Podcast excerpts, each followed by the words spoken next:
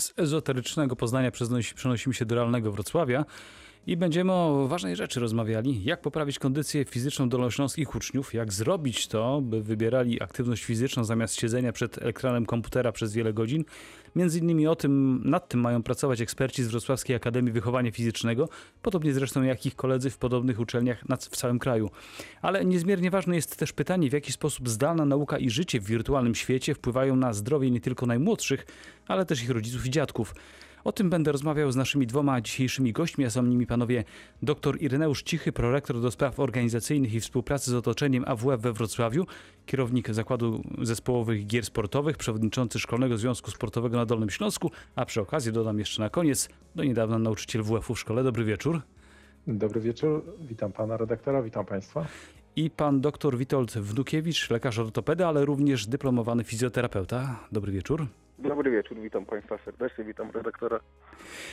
Ja też chcę państwa, naszych słuchaczy zachęcić do włączenia się w dyskusję. Numer 71 33 99 060 czeka na państwa telefony z komentarzami i pytaniami dotyczącymi tematu, którym się dzisiaj zajmujemy. Zacznę od tego, że kilkanaście dni temu rektorzy polskich Akademii Wychowania Fizycznego spotkali się w Białej Podlaskiej z ministrem edukacji i nauki. Rozmawiali m.in. o tym, jak poprawić kondycję fizyczną uczniów i jak mogą w tym pomóc uczelnie takie jak wrocławska AWF. I tutaj najpierw pytania do pana doktora Cichego, bo zanim zapytam o szczegóły przygotowywanych rozwiązań, ustalmy, jak jest z tą kondycją, bo zdaje się, poza kciukami wprawionymi do posługiwania się smartfonem, inne części ciała najmłodszych dolnoślązaków są czasami mniej sprawne. Pan jako niedawny nauczyciel WF-u zna to od podszewki, można powiedzieć. No niestety muszę się zgodzić z tym, co pan mówi. Nie chciałbym generalizować, ale z pewnością tak jest, że nawet przed okresem pandemii, patrząc na długotrwałe skutki zmniejszenia aktywności fizycznej i sprawność fizyczną, która się zmieniała już od lat 70. To jest proces kroczący, gdzie niestety nasze dzieci, nie tylko dolnośląskie, ale polskie, są coraz słabsze, wolniejsze.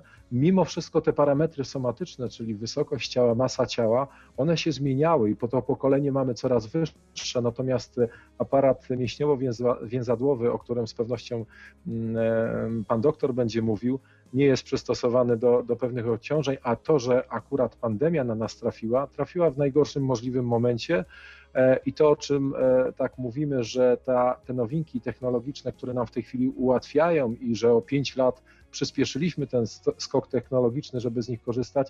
Paradoksalnie tutaj w przypadku aktywności fizycznej to jest dla nas niestety niedobry wskaźnik, przez to, że mówimy o typowej aktywności, czyli o przemieszczaniu naszego ciała w przestrzeni. Nie mówimy o sportach, o rekreacji, ale o tym, że my po prostu bardzo mało się poruszamy. Coraz mniej zresztą i to od najmłodszego do najstarszego, no ale rozmawiamy dzisiaj głównie o młodych ludziach. Tak jest, a problem jest w tym, że jemy, czyli konsumpcja jest taka sama jak była do tej pory, czyli ten bilans energetyczny nie jest korzystny dla nas i my, nie mając świadomości, a dzieci szczególnie, spędzając dużo czasu w domu, nie każdy z dolnośląskich dzieci ma możliwość popołudniami uczestniczenia w aktywności fizycznej podczas tej pandemii.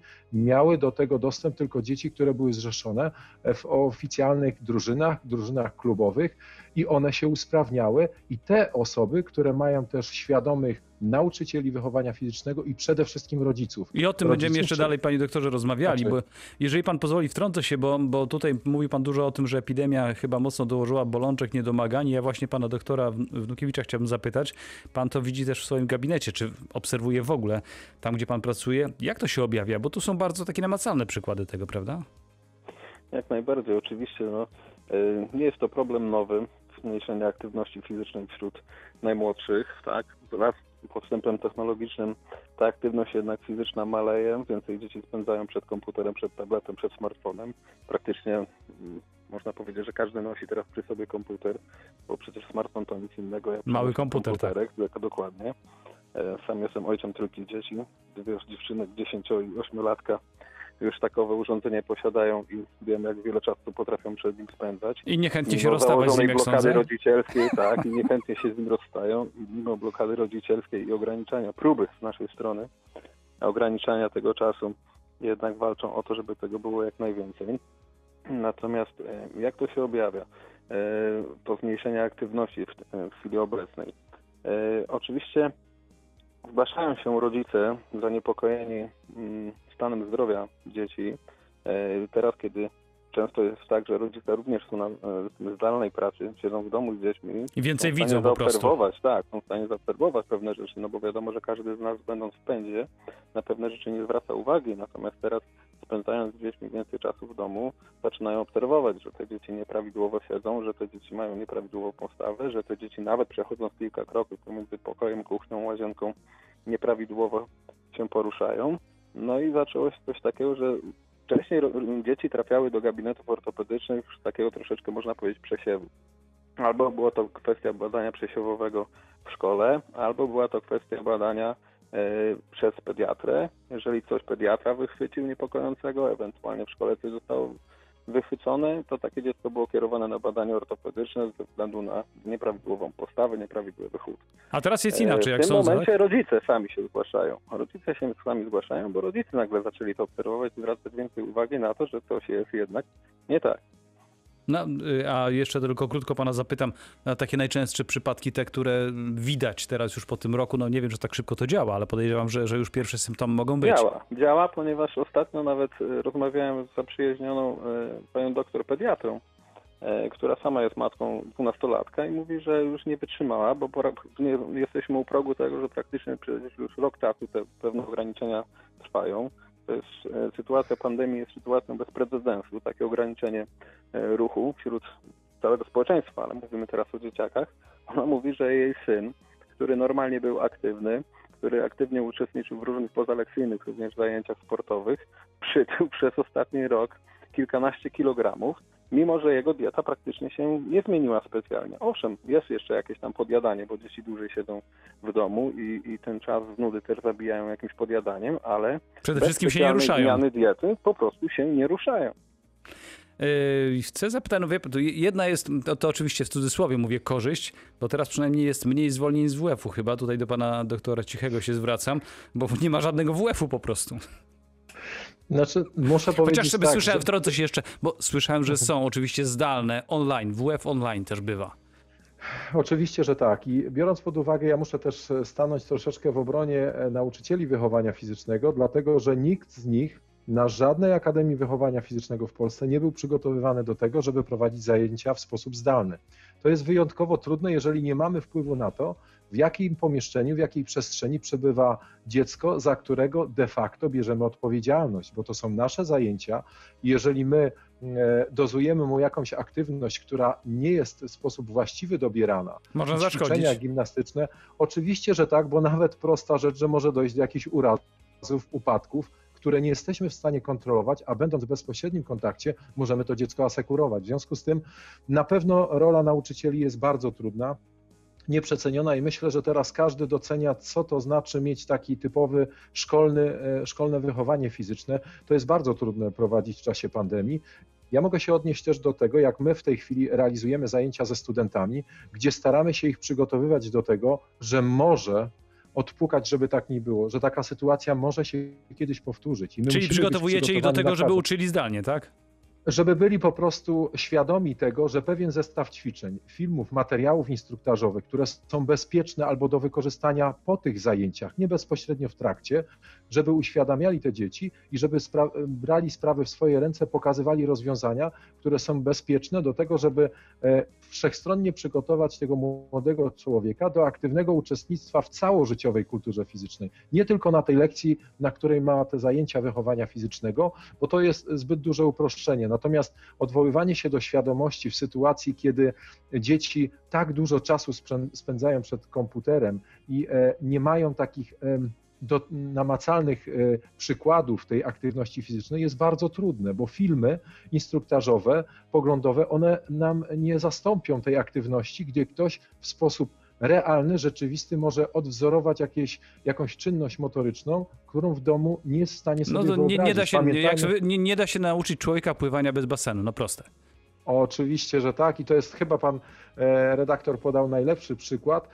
Z drugiej strony no, nikt z nauczycieli wychowania fizycznego na pewno, nawet gdyby wiedział, że ktoś z drugiej strony może podejmować taką naukę, nie zrobi tego, bo jest świadom, że jest odpowiedzialny za tą osobę. I może jest to z pewnością Tak jest. Jest to z pewnością bardzo, bardzo trudny czas, duże wyzwanie, ale też zwiększenie świadomości, jak dużo będzie do zrobienia, żeby chociaż wrócić do tej sytuacji, która była sprzed pandemii, o której przed chwilą pan doktor mówił, bo to nic innego, jak zabieramy jeden z czynników, który determinuje nasze życiowe funkcjonowanie, czyli aktywność fizyczną, nie zmieniając żadnych innych przyzwyczajeń.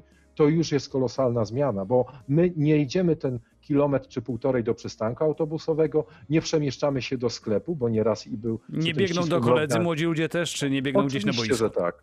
Tak jest, dokładnie. Tu postawmy kropkę. Chciałbym, żebyśmy za chwileczkę porozmawiali o tym, w jaki sposób Państwo na Akademii Wychowania Fizycznego właśnie przygotowujecie się do tego, żeby pomóc dzieciom, które mają wrócić do szkół. Miejmy nadzieję, że nie będzie 247. fali epidemii, ale też zapytam pana doktora o to, w jaki sposób z jego punktu widzenia lekarskiego, też fizjoterapeuty, należałoby do tej trudnej pracy przystąpić. Do tego wracamy za mniej więcej 3 minuty.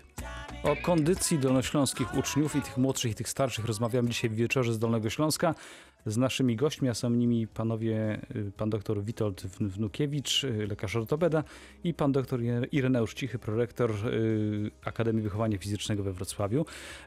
Naukowcy z AWF-u mają pomóc w przygotowaniu programu, który zachęci do aktywności i usprawni najmłodszych. Najpierw macie Państwo przygotować, jeśli dobrze zrozumiałem, program szkolenia dla tych, którzy uczą WF-u w klasach 1-3. I to jest pierwszy wątek. Zresztą to nie jest tak, że to tylko akurat teraz się obudziliście i ministerstwo coś zasugerowało, bo wcześniej podobny program już był realizowany na Dolnym Śląsku.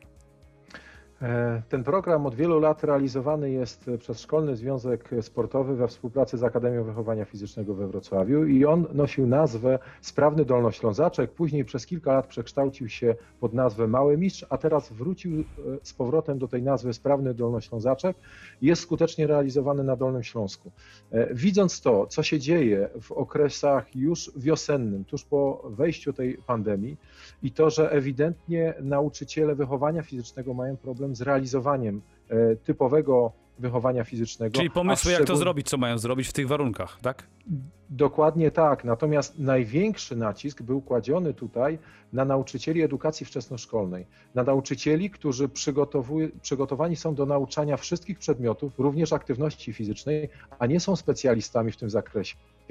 Mają ogromną świadomość, bardzo dobry kontakt z dziećmi, natomiast to są dzieci, które są w szczególnym wieku rozwojowym. To jest złoty wiek motoryczności, gdzie jeżeli dojdzie do pewnych zaniechań, już na żadnym innym etapie rozwojowym nie jesteśmy w stanie nadrobić tych zmian. Czyli mówimy tutaj nie tylko o zdolnościach takich typowych, kondycyjnych, które dopiero się rozwijają, ale przede wszystkim tych koordynacyjnych, które mają ścisły związek z rozwojem intelektualnym. To bardzo istotne, żeby wyposażyć nauczycieli edukacji wczesnoszkolnej w zasób takich kompetencji, wiadomości, informacji i ćwiczeń przede wszystkim, zabaw i gier, które mogą wykonywać pod warunkiem, że tak jak teraz wracają do pełnego kontaktu, nie tylko w sali sportowej, nie tylko na otwartej przestrzeni, ale również w klasie lekcyjnej, wykorzystując przerwy śródlekcyjne. To bardzo istotne, bo każda minuta aktywności, każda minuta odprężenia tego napięcia mięśniowego powoduje, że dzieci lepiej funkcjonują też psychicznie. I lepiej myślą też, prawda? To też o to chodzi. Oczywiście, że tak. Tak. To, wie pan co, powiedzieliśmy o tym jednym wątku, ale to przy okazji już, żeby nie stracić ciągu myślowego, chcę zapytać, bo wspomniał pan o tym programie na przykład związanym z zajęciami pozaszkolnymi, czyli to się nazywało kiedyś SKS-y, ale no to tu jest osobny problem, bo macie państwo pomóc wymyślić sposób na oderwanie młodych ludzi od smartfonów, tabletów, laptopów, a przyciągnąć ich do aktywności fizycznej. Po pierwsze, to trzeba mieć na to pieniądze jeszcze w szkołach, a po drugie, tak zastanawiam się, czy na AWF-ie powstał jakiś zakład działania cudów, czy coś przeoczyłem, bo już przed epidemią, jak sami panowie potwierdziliście, były z tym problemy, żeby zachęcić młodych ludzi do fizycznych zabaw, a niekoniecznie tylko tych wirtualnych. Działania, do których pan nawiązuje, są bezpośrednio związane z współpracą i koordynacją wszystkich Akademii Wychowania Fizycznego w Polsce z Ministrem Edukacji i Nauki. To powiązanie jest ewidentnie takim doraźnym sygnałem na to, co się w tej chwili dzieje. Ja już po raz kolejny wspominam, że chcielibyśmy wrócić do tej sytuacji, która nie była zbyt dobra dla polskiego dziecka, jeżeli chodzi o aktywność fizyczną. Ale była lepsza od tej, którą mamy teraz. Była lepsza, oczywiście, że tak. I program, o którym pan mówi, może ta nazwa nie jest zbyt trafna, bo Szkolny klub sportowy kojarzy się jednak z uwarunkowaniami sportowymi, z selekcją, a ten ma za zadanie zwrócić uwagę na masowość, na docieranie w sposób indywidualny do tych osób, które nie zawsze z tym wychowaniem fizycznym idą za pan brat. Te osoby, które czują się nieraz tak wyobcowane, niezbyt pewnie na lekcji wychowania fizycznego, to do nich właśnie te zajęcia mają trafiać w taki sposób, żeby optymalnie wykorzystywać ich możliwości, nieraz ich niedoskonałości, żeby zachęcić do aktywności, żeby one wracały jednak z uśmiechem na szkolne wychowanie fizyczne. I ten projekt to jest przede wszystkim ta po-covidowa sytuacja, którą trzeba naprawiać. Więc i przygotować się na nią, czyli jak rozumiem, przygotowanie narzędzi na czas, kiedy wszyscy wrócą do szkół.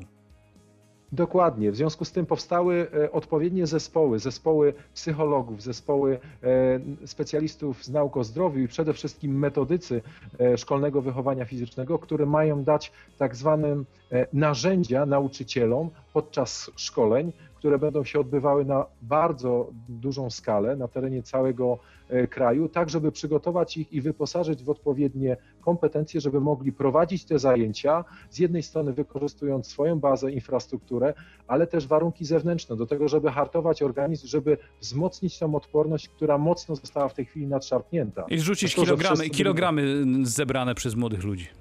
A to w sposób automatyczny będzie się działo, jeżeli tylko z głową będziemy pomalutku wracali do tej aktywności, a nie od razu zrobimy skok na głęboką wodę. Tego nie możemy zrobić, bo nikt z nas nie jest na to przygotowany. Zbyt duży był przestój, żeby można wrócić do typowej lekcji wychowania fizycznego. Tutaj przeskakuję od razu do pana doktora Witolda Wnukiewicza, bo patrząc na sprawę cynicznie, dla lekarza ortopedy to wymarzona sytuacja. Rosną wielkie zastępy pacjentów. I to na lata, ale mówiąc poważnie, jak pan się na to zapatruje? Co należałoby z pańskiego punktu widzenia lekarza, ale też fizjoterapeuty zrobić, by tak jak mówił przed chwileczką pan doktor Cichy się nie stało? Właśnie chciałem podkreślić ostatnie zdania wypowiedziane przez pana doktora, że teraz będziemy walczyć o to, żeby powrócić do sytuacji, kiedy będzie można dzieci, powiedzmy, poddać temu wysiłkowi o takim natężeniu, które było przewidziane wcześniej przeciętnym, normalnym wychowaniem fizycznym. Krótko mówiąc, nauczyciele, teraz całe to grono, bo tutaj bardzo ładnie pan doktor mówił o tym, że będzie grono ekspertów, że program, wszystko fajnie, tylko pamiętajmy o tym, że z reguły tego typu inicjatywy, programy, wdrażanie tego wszystkiego ma pewną bezwładność. Zanim to się dokona, to jest kolejnych kilka miesięcy co najmniej, tak przynajmniej sobie to wyobrażam, kiedy te dzieci dalej będą w pewnym względzie pozostawione same sobie, tak? Czyli powiedzmy, nie jest to tak, że będzie to sytuacja, jaką mamy na dziś, tylko to jest sytuacja, jaką za parę miesięcy będziemy musieli się zmierzyć. Czyli te dzieci będą w jeszcze gorszej kondycji fizycznej. I tak wtedy droga prosta, na przykład do urazów, prawda? Tak. I to jest troszeczkę tak, jak przychodzi do mnie pacjent, który mówi, że bolą go kolana, ponieważ postanowił sobie, a w wywiadzie mówi mi, że postanowił sobie pobiegać, bo chciałby zrzucić parę kilogramów. No więc dochodzimy do tego, że mu tłumaczę, że najpierw to trzeba wdrożyć odpowiednią dietę, zrzucić parę kilogramów, żeby można było zacząć biegać.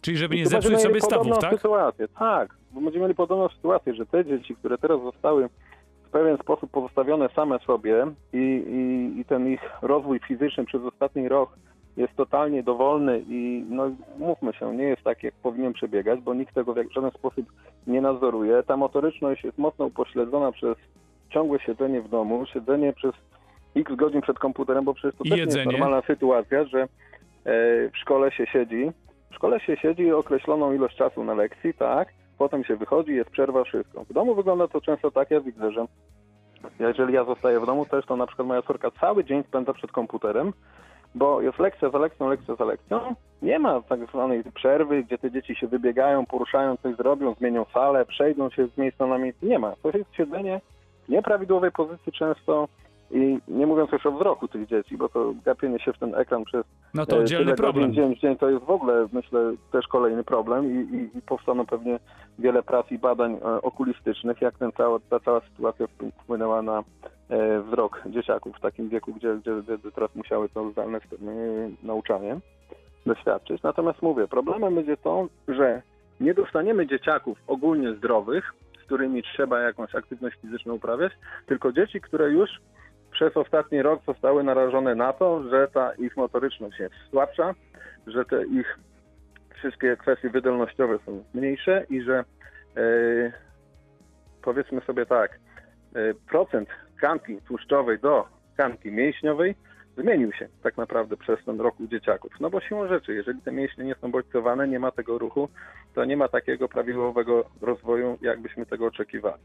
To jest jedna kwestia. Natomiast tu cały czas mówimy o ogólnie zdrowych dzieciach. Ja chciałbym jeszcze poruszyć w tej rozmowie i zwrócić uwagę na bardzo duży problem dzieci z niepełnosprawnościami. Wszelkimi. One są chyba w jeszcze gorszej sytuacji, jeżeli dobrze myślę, prawda? Dla tych dzieci, proszę Państwa, to będzie dramat. Bo o ile zdrowy człowiek wyjściowo ma jakiś, powiedzmy, bufor, który pozwala mu przejść przez trudną sytuację, bo przecież każdy gdzieś tam w życiu doznał takiej sytuacji, że poprzez kontuzję, poprzez jakąś chorobę był wyłączony przez jakiś czas z aktywności fizycznej.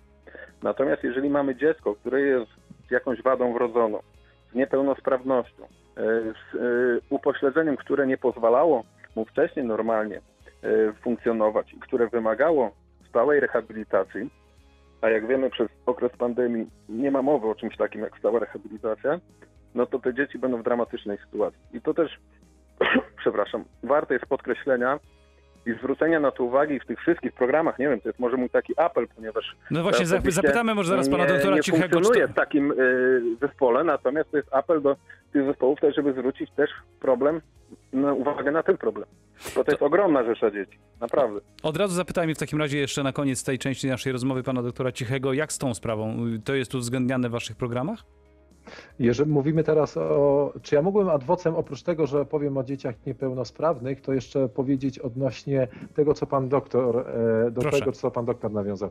Bardzo istotna kwestia, że ten program, który mówimy, który teraz na dużą skalę daje nam dodatkowe zajęcia popołudniowe, podkreślam dodatkowe, które mają w sposób optymalny, o umiarkowanej intensywności przygotować do całożyciowej takiej aktywności, to Szkolny Związek Sportowy na Dolnym Śląsku cały czas wprowadzał szkolenia, filmy, a w najbliższym czasie, jak tylko dzieci będą teraz wracały do szkoły, testy dotyczące badania sprawności fizycznej, żeby nie aplikować tego lekarstwa nadmiaru, nie wiadomo jak, tylko żebyśmy w sposób optymalny dawkę dobrali. To nie jest też tak, że do tej pory nic się nie działo. Oczywiście możliwości były ograniczone, ale udział w webinariach, w szkoleniach nauczycieli i wychowania fizycznego, edukacji wczesnoszkolnej pokazuje, że zainteresowanie jest bardzo duże, bo ci nauczyciele chcą robić z tymi dziećmi coś, chcą pokazywać, a teraz już wrócili od 18 stycznia i realizują w klasach 3 zajęcia wychowania fizycznego. I ja bym się nie martwił, bo ich świadomość powoduje, że oni wiedzą, że nie mogą ruszyć z wysokiego C, tylko muszą tak jakby uczyć od nowa pewnych rzeczy, mechanizmów. Jeszcze krótko o tych dzieciach niepełnosprawnych, bardzo krótko, proszę. Podczas realizacji działań dotyczących tego projektu wszystkich AWF-ów i ministerstwa również było to uwzględniane. Jeżeli chodzi nie tylko i wyłącznie o zajęcia pozalekcyjne, ale pamiętajmy, że my funkcjonujemy w takim środowisku, że często mamy tą edukację integracyjną lub włączającą. Nieraz jest taka sytuacja, że typowy polski system edukacji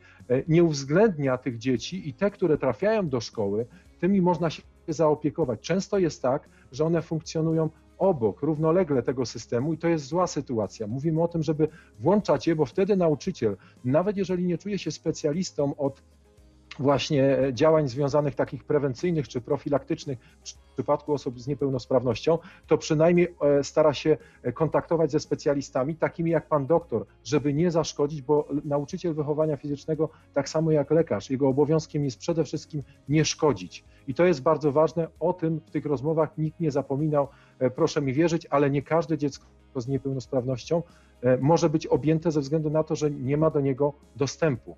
I to jest trudniejsza, bardzo bym powiedział, trudna sytuacja. Panowie, i tutaj stawiamy kropkę. Na razie dajemy szansę grupie Fade No More. Zaraz wracamy do rozmowy. Wracamy do rozmowy o kondycji fizycznej dolnośląskich dzieci, dolnośląskich uczniów. Dodzwonił się do nas słuchacz. Dobry wieczór. Dobry wieczór, panie redaktorze. Dobry wieczór, panie doktorze. Panie redaktorze, ja urodziłem się w latach 50. Tylko krótko, proszę, panie Ryszardzie, bo nie mam dużo czasu.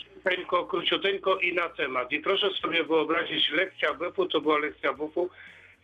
5 razy w tygodniu mieliśmy lekcję WF-u. A dlaczego nie można byłoby wprowadzić trenera osiedlowego, po południu, który by właśnie to młodzież zagospodarował, otworzyć, mówię, boiska, otworzyć te szkolne boiska, które są, i mamy sprawę rozwiązaną. Teraz rodzicowi jest łatwiej wydać, i może dla komfortu rodzica, 250 zł na smartfona, nic zapisać do klubu. Są kluby sportowe.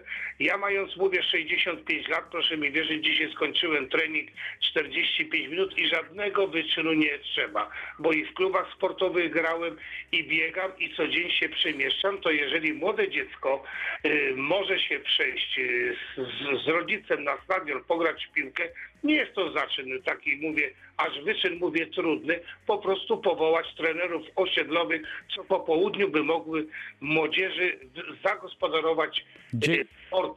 Panie Ryszardzie, bardzo dziękuję. Zapytamy o to naszych ekspertów. Panowie, może pan doktor Cichy najpierw, co pan o tym sądzi?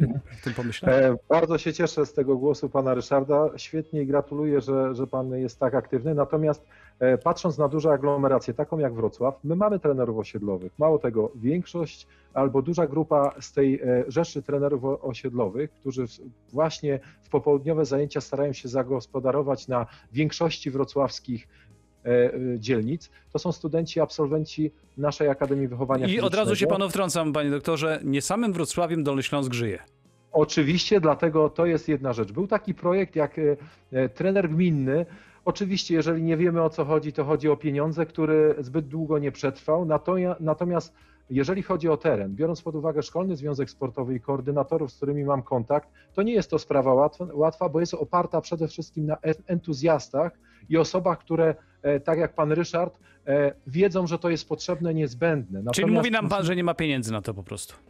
Myślę, że w niektórych sytuacjach infrastruktura i te nakłady, nawet minimalne, są niezbędne nawet, żeby dzieciom zaoferować jakieś nowe rozwiązania, dostęp do pływalni, lodowiska, wyjazd na jakiś mecz zespołu, który w rejonie jest w najwyższej klasie rozgrywkowej. To jest właśnie popularyzowanie tej aktywności, wykorzystanie tego potencjału, który każda gmina ma. I to nie mówimy o Wrocławiu, to mogą być mniejsze miejscowości, te nasze małe ojczyzny. I to jest, uważam, że bardzo dobry kierunek i myślę, że idzie to w tą stronę, natomiast nakłady finansowe, no powiem szczerze, są niezbędne. Ale chcę też panów jeszcze jedną rzecz zapytać. Zwolnienia z WF-u, bo to taka zmora w naszych szkołach. Sam słyszałem od jednej ze znajomych, że stać ją na to, by załatwić synowi zwolnienie z WF-u. I tutaj do pana doktora się zwracam, pana doktora ortopedy.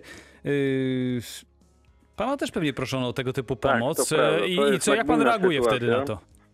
Z racji tego, że można powiedzieć, że przez całe moje życie jestem aktywny sportowo, kilkanaście lat trenowałem w sposób zorganizowany koszykówkę, grając w kilka drużynach i jestem też absolwentem AWF-u naszego wrocławskiego, także aktywność fizyczna nie jest mi obca i staram się w miarę aktywnie cały czas utrzymywać i o to dbać.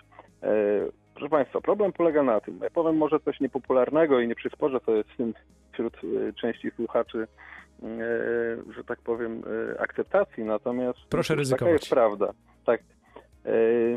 Bardzo rzadko się zdarza, żeby szczupli, tudzież wysportowani, dbający o aktywność fizyczną rodzice mieli otyłe dzieci, które są w jakiś sposób z tego tytułu niesprawne, tudzież unikają WF-u. Najczęściej, proszę Państwa, taka sytuacja, o jakiej Pan mówi, dotyczy takiego obrazka. Wkracza do gabinetu mama, bo rzadko zdarza się, żeby to był tatę. Mama, której BMI jasno wskazuje, jak my to czasem żartujemy, że jest zbyt niska. To jest taki żarcik oczywiście, może to nie jest na miejscu trochę, ale pozwolę sobie tak jasne powiedzieć. I zaczyna się rozmowa. I to jest często nastolatka przychodzi. Częściej ten problem dotyczy dziewczyn w wieku, w okresie dojrzewania i zaraz powiem może to, co widzę, z czym jest problem, co powinno się zrobić. I zaczyna się rozmowa. Dziewczynka się nie odzywa, mama mówi, że my tu to i zaczynają kombinować, że to ją boli, tamto boli, a jak po 15 minutach, jak ja już przebadam te kolana, zobaczę ten kręgosłup, okazuje się, że nic tam nie znajduję. To się okazuje, że tak naprawdę, a czy nie dałoby się wypisać zwolnienia z WF. Często problem polega na tym, jak dłużej się z takimi osobami porozmawia, albo jest ktoś z bliższych znajomych, gdzie mogę na ten temat porozmawiać dłużej, że te dzieci tak naprawdę mają pewne kompleksy, te dzieci wstydzą się wśród rówieśników, swojej otyłości, swojej niesprawności, niezdarności, tego, że ta ich motoryka i zdolności ruchowe nie są porównywalne. No ale i trzeba sobie jasno powiedzieć, ostracyzm wśród dzieci, wśród grupy takich rówieśników, nastolatków jest potężny. I proszę mi wierzyć, że jeszcze w dobie właśnie tych wszystkich mediów, Facebooków, Instagramów, społecznościowych, gdzie można się porozmawiać, pokazywać. Ten ostracyzm jest bardzo duży i dzieci potrafią sobie mocno bardzo doskwierać. Nie jest łatwo takiemu dziecku, które już... Bo pamiętajmy o tym, że to nie jest tak, że mamy grubego nastolatka. Ten nastolatek, żeby był grubym nastolatkiem, najpierw musi być grubym dzieckiem, tak? Gdzie wszyscy mówią fajnie odżywiony, dobrze, taki solidny, nabity. Taki solidny, nabity, tak. Rodzice zadowoleni, ale przecież... Panie doktorze, ono się zdrowo odżywa, bo przecież ono pije soczki, wszystko. Soczki, które jak spojrzymy na skład, to 50% to jest cukier. Problem zaczyna się już od małego, od diety u tego dziecka, tak? Bo aktywność ruchowa takiego kilkulatka jest po prostu rzeczą naturalną. Jeżeli ono jest właściwie odżywiane, właściwa jest dieta, ono nie będzie miało nadwagi, jeżeli oczywiście nie ma jakichś chorób endokrynologicznych. I to jest to, co powiedziałem. Przykład idzie z góry. Jeżeli rodzice myślą o tym, co jedzą, w jakich ilościach, jaka jest ich aktywność i przykładają do tego wagę, to są w stanie naprawdę sami zainteresować, bo ta aktywność cała, o której tam pan doktor mówił, WF-istów, tak, nauczycieli wychowania fizycznego, trenerów osiedlowych, to jest wszystko fajne, ale to jest dodatek. To jest dodatek. Podstawowy przykład idzie z domu, idzie z góry. No tak, jeżeli rodzice są aktywni, ciężko, żeby dzieci były nieaktywne. Jak się ma małe dzieci, to jest tak jak ja z moją żoną. No nie ma siły, musimy je wszędzie ze sobą ciągnąć. Czy im się to podoba, czy nie. One muszą z nami uczestniczyć w tej naszej aktywności, no bo nie mamy co z nimi zrobić. To nie jest tak, czyli naśladują was po prostu. No w jakiś sposób tak. No. Czy im się to podoba, czy nie. Czasami jest bunt. Ale no jeżeli idzie dobry przykład z góry i rodzice w jakiś sposób na to wpływają, to naprawdę... Bardzo rzadko zdarza się tak, żeby, mówię, rodzice, którzy są aktywni, wysportowani i w miarę myślą o tym, co i w jaki sposób jedzą i jak tą aktywność fizyczną uprawiają, to bardzo rzadko mają otyłe dzieci. Nie odpowiedział pan jeszcze na jedno. Jest to niemalże notoryczne. Jeżeli wchodzi na początek do gabinetu otyła osoba z dzieckiem, to prawdopodobnie to dziecko też będzie otyłe. Doktorze, nie odpowiedział pan na jedno pytanie. Co z tym zwolnieniem? Bywa, że to pan daje takie zwolnienie z WF-u? Daje, jeżeli są wskazania medyczne. Tylko i wyłącznie wtedy. A teraz odbijmy piłeczkę w stronę pana Ireneusza Cichego, no bo pan jako WF-ista też tego doświadcza. No i co wtedy? Czasami jest też tak, jak mi tłumaczą rodzice, często pytałem ich o to nawet dzisiaj kilkoro, no że ale te zajęcia są smutne, są nudne, a poza tym tam trzeba, mój syn nie jest tak sprawny jak ci, którzy skaczą przez kozła, a jeszcze w powietrzu robiąc salto. Może trzeba dopasować do możliwości. Ja muszę się zgodzić z moim przedmówcą, jeżeli chodzi o to, co już wcześniej powiedziałem. Najlepszym i pierwszym nauczycielem ruchu, aktywności jest rodzic. Bezwzględnie żadna szkoła tego nie zastąpi. Pamiętajmy na oddziaływanie środowiskowe, a teraz w pandemii jest jeszcze większe, bo więcej mamy kontaktu. Natomiast patrząc na zwolnienia, ja odpowiem teraz jako nauczyciel, który 16 lat w szkole pracował. Fizycznie, jak to się mówi, przy tablicy z kredą, wygląda to w ten sposób, że absolutnie duży procent tego, jaka będzie frekwencja, jakie zaangażowanie, zależy od przygotowania i indywidualnego podejścia w miarę możliwości, oczywiście przy dużej nieraz klasie, nauczyciela do tego, jakie wybierają zainteresowania i czym się charakteryzują jakieś możliwości nawet ruchowe dzieci. Jeżeli ja tego nie będę brał pod uwagę, to ja będę robił WF dla siebie, a dzieci równolegle obok będą wykonywały to, czego ja będę oczekiwał, bo będą wiedziały, że w jaki sposób są ocenione. Jeżeli ja przygotowuję program wychowania fizycznego w oparciu o ich zainteresowania, to nigdy nie będzie takiej sytuacji, że każdy będzie idealnie zadowolony, ale każdy wie, że dostanie tą dawkę, na którą sam wskazywał i dodatkowo nigdy nie powie, że nie podoba mi się ta aktywność, nie podoba mi się ten WF, to nie jest mój WF, bo pan jest trenerem koszykówki czy piłki nożnej i 80% czasu to jest właśnie ta dyscyplina, a pech chciał, że to są zajęcia z dziewczynkami, które lubią piłkę siatkową. I tutaj dochodzi do kolizji, dochodzi do takich sytuacji i nie boję się nazwać tego wprost, że często dzieci bardzo sprawne szukają rozwiązań, zwolnień lekarskich, o których tu mówimy, szukają aktywności popołudniowej w klubach fitness, jeżdżą na rolkach, na rowerze. Albo gdzieś w klubie się udzielają jakimś sportowym. Tak, a szkolne wychowanie fizyczne może nie jest dla nich tak atrakcyjne. I tutaj jest rola nauczyciela wychowania fizycznego, który musi uwzględniać, ale musi koniecznie uwzględniać te indywidualne potrzeby i patrzeć na to, że my musimy równać do tego najsłabszego w grupie, a nie do tego najlepszego, bo z nim się najlepiej pracuje. On wszystko w lot chwyta, natomiast lekcja wychowania fizycznego to jest bardzo selektywna lekcja, na której wiele dzieje się złego, jeżeli chodzi o psychikę dziecka, jeżeli ono ma zaniżone poczucie własnej wartości. No o tym mówił pan doktor przed chwileczką, Wnukiewicz. Ale wie pan co, jeszcze jedną rzecz muszę pana zapytać, no bo to jest też tak, że nauczyciele czasami, nauczyciele WF-u, i to widziałem i słyszałem i rodzice o tym też mówią, za wszelką cenę chcieliby wychować mistrzów. Chyba nie o to chodzi w zajęciach z wychowania fizycznego w szkole. Absolutnie nie i mało tego, nigdy nie widziałem takiego przypadku, bo to najczęściej jest motywacja rodzica, który wszystko stawia na szali tego, że to dziecko ma potencjał i trzeba to wykorzystać, tylko zapomina się o tym, że to dziecko ma może inne zainteresowania, oprócz aktywności fizycznej.